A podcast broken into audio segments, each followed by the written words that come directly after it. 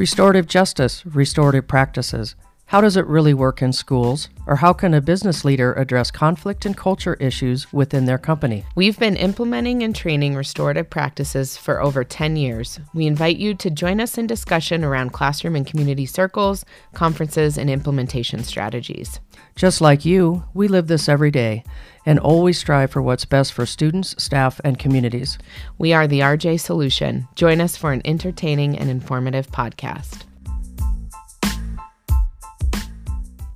All right. Welcome to another special edition of the RJ Solution interviews. And today we are with Kathryn Zaleski. Hey, Kathryn, uh, and she's one of our associate trainers. Hey, Kathryn, uh, just kind of give us a little background and bio. Sure. So um, I am currently a social studies teacher at a high school that's just outside of Denver. Um, we have about probably 2,200 students um, a highly impacted population in terms of socioeconomic status um, and definitely diverse student body. So lots of languages that are spoken, lots of cultures. So it's definitely a great school to be at. Um, I've been teaching for, I think, 11 years now and been using restorative practices in my classroom um, very like uh, uh, like routinely i think since like 2015 so this is like year six of like pretty regular implementation um, in my classroom as well as in my school. Awesome. So give us a little bit more background before you got into education. You have an interesting and unique history. Um, so I my first couple of years of teaching took place um, as a Peace Corps volunteer in Macedonia. Um, so I definitely wanted the experience of living overseas, um, especially living within a community, learning language, culture, uh, way of life, all of that before stepping into um, kind of like normal American teaching. So did that for a couple years. Um, and actually, what was so great about that experience is that it really helped me understand just how important relationships are, like not just relationships in the classroom, but those community relationships with just my neighbors, um, parents of my students, as well as with the municipality. So that really is the foundation of, of my teaching, my career, and really even just how I see life. Um, oh, and then before before teaching in Macedonia for a couple years, I also did my student teaching in Kenya and again, that whole experience, I mean, it, it wasn't very long, but very impactful as a 20 year old. And again, that was really focused on relationships. Um, so, more than anything, it was about visiting with students, going into their homes, um, drinking chai. And I am very allergic to milk, but I drank it because that was, I think, the right thing to do. Um, but that really helped shape my understanding of how to be a teacher, which, yes, content is important, pedagogy is important, and relationships are at the foundation of all of that. Very interesting.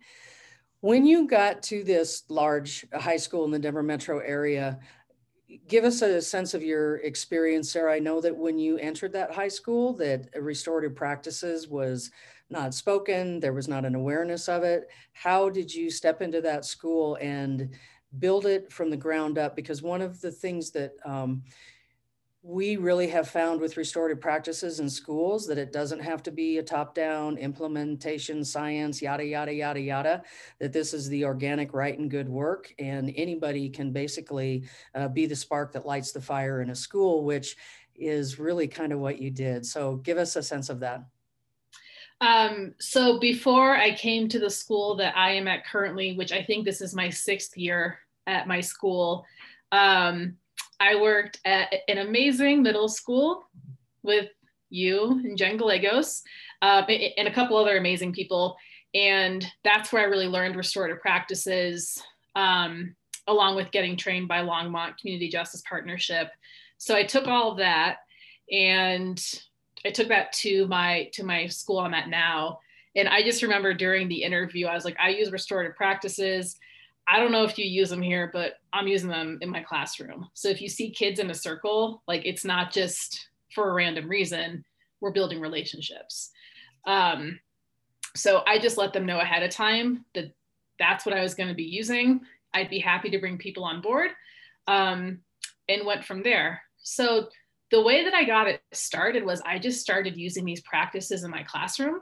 Um, as I got to know my colleagues, I would talk about using circles, um, about how fun they are, as well as how great they are as a tool for even teaching.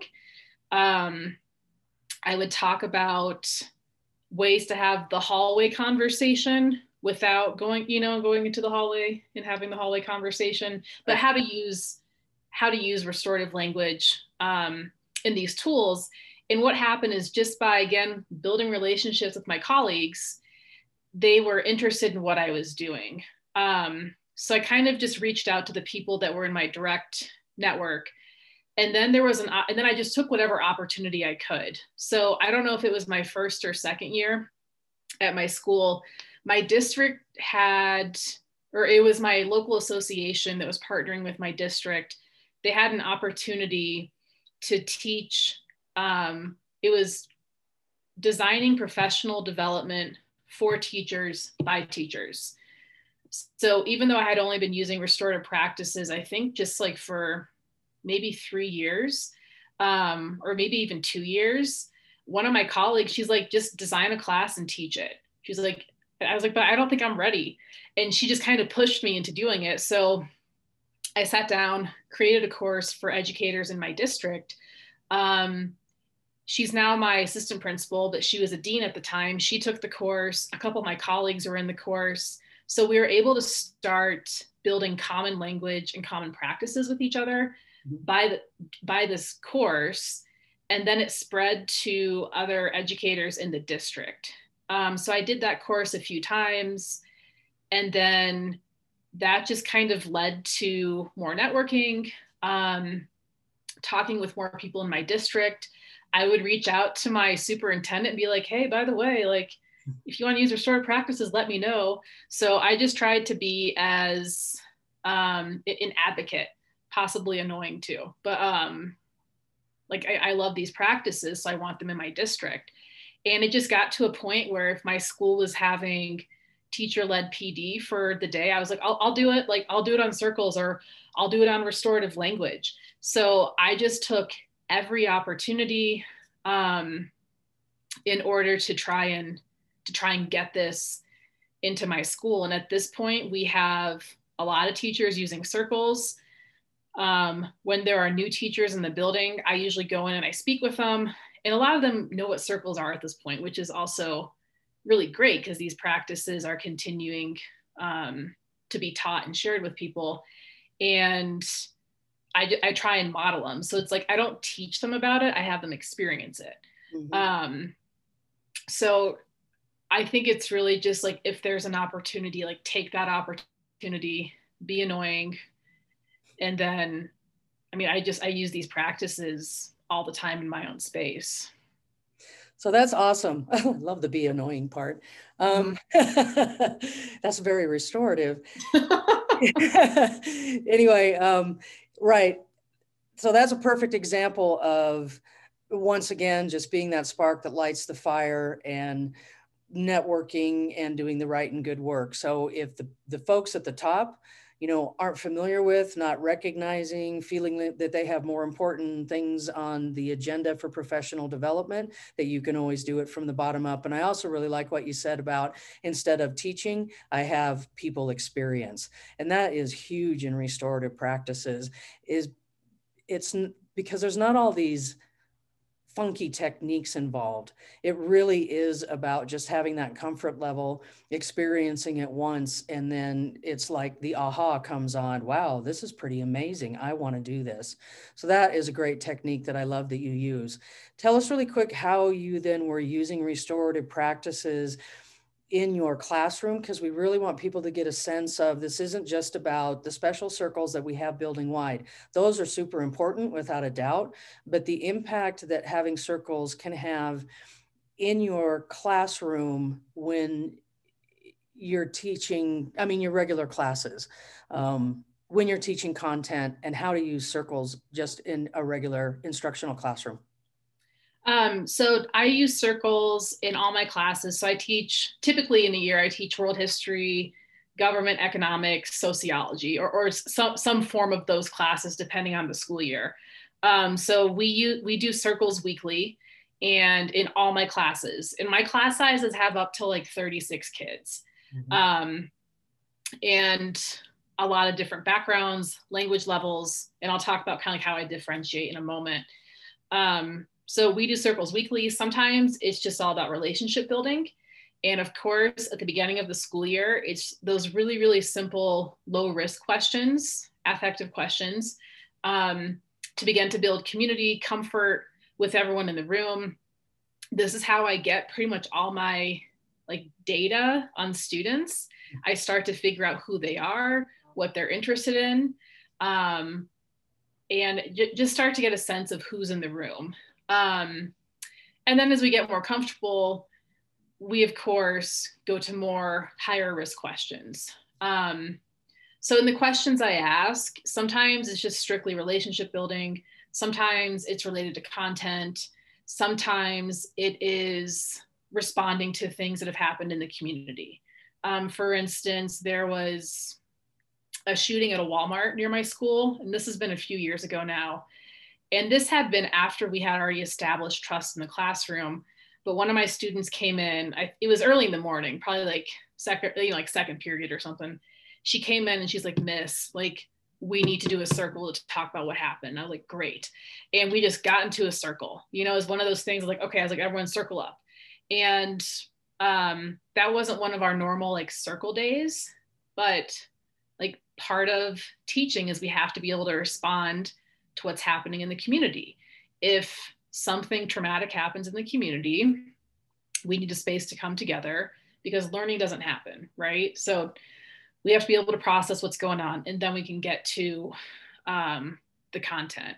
So circles are just this this space that we come to often, um, even when there's larger classroom management issues. Like there's a lot of tardies um, because a 50 minute lunch isn't long enough.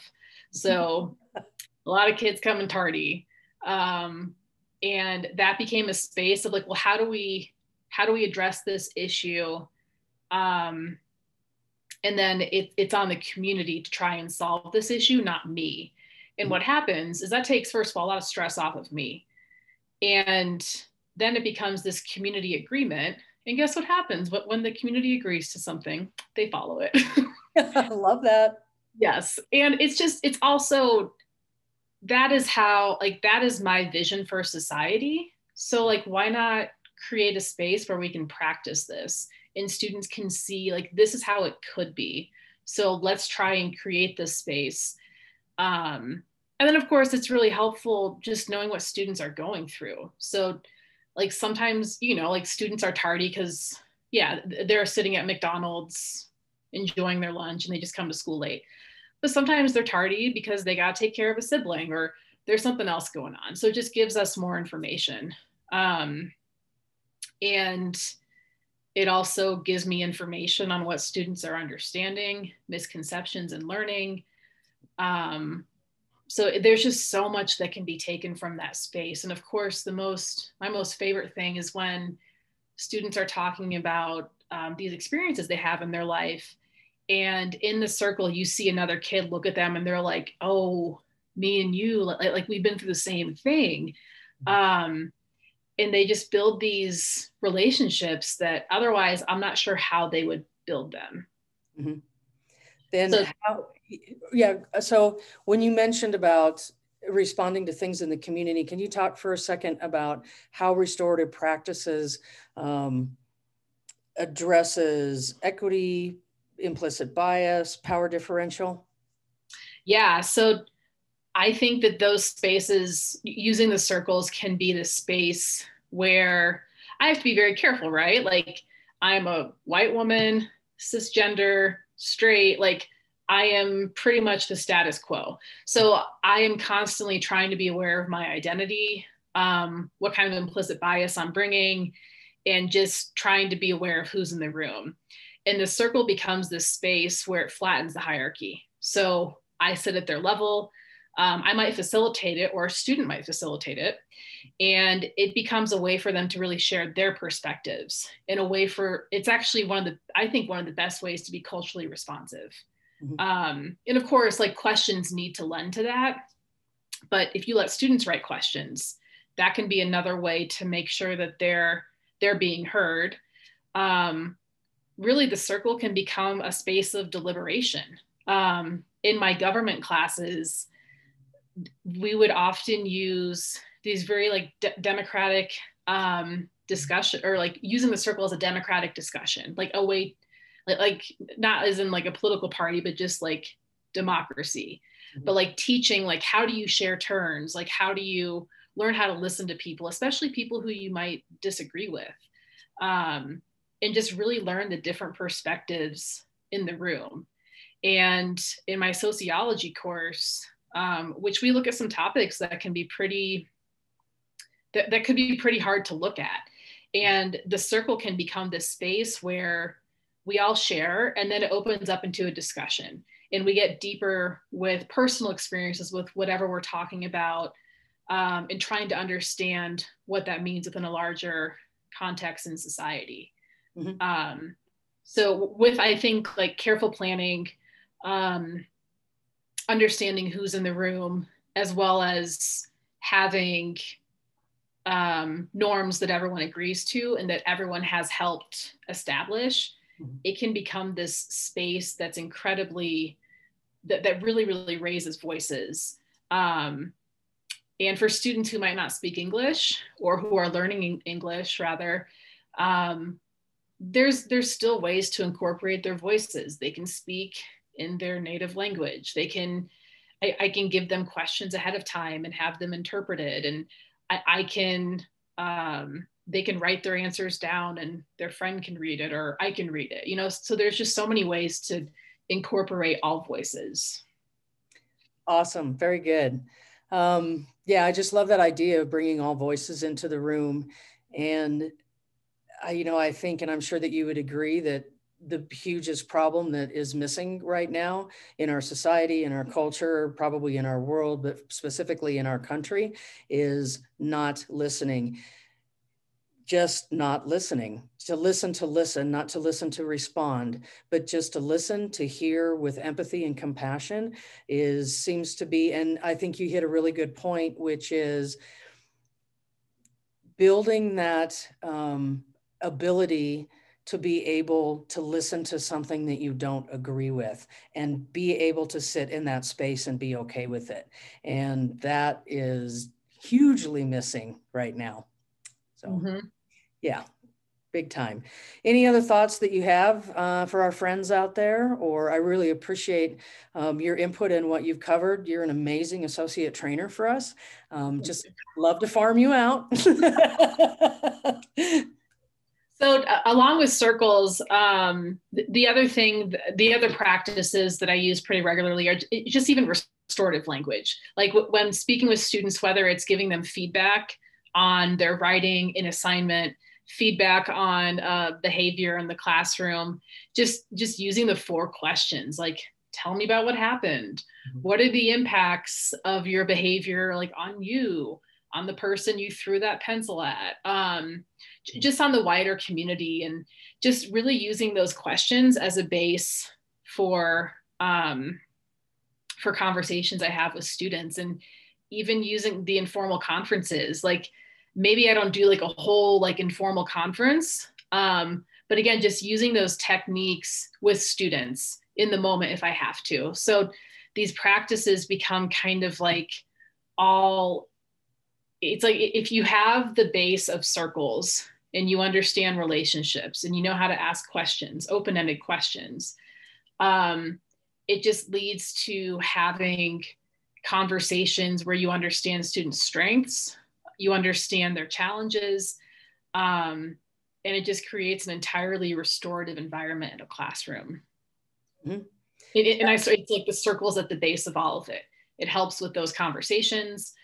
It helps when I call home because then I have um, I, I, I, can start with like here's what your students doing really, really or your, your child's doing really really well and then i can go into and like and let's talk about whatever happened in class. Um, so it just it takes off like some of that sting mm-hmm. um, that I think like parents and guardians have when, when they see my my school's number pop up on their phone.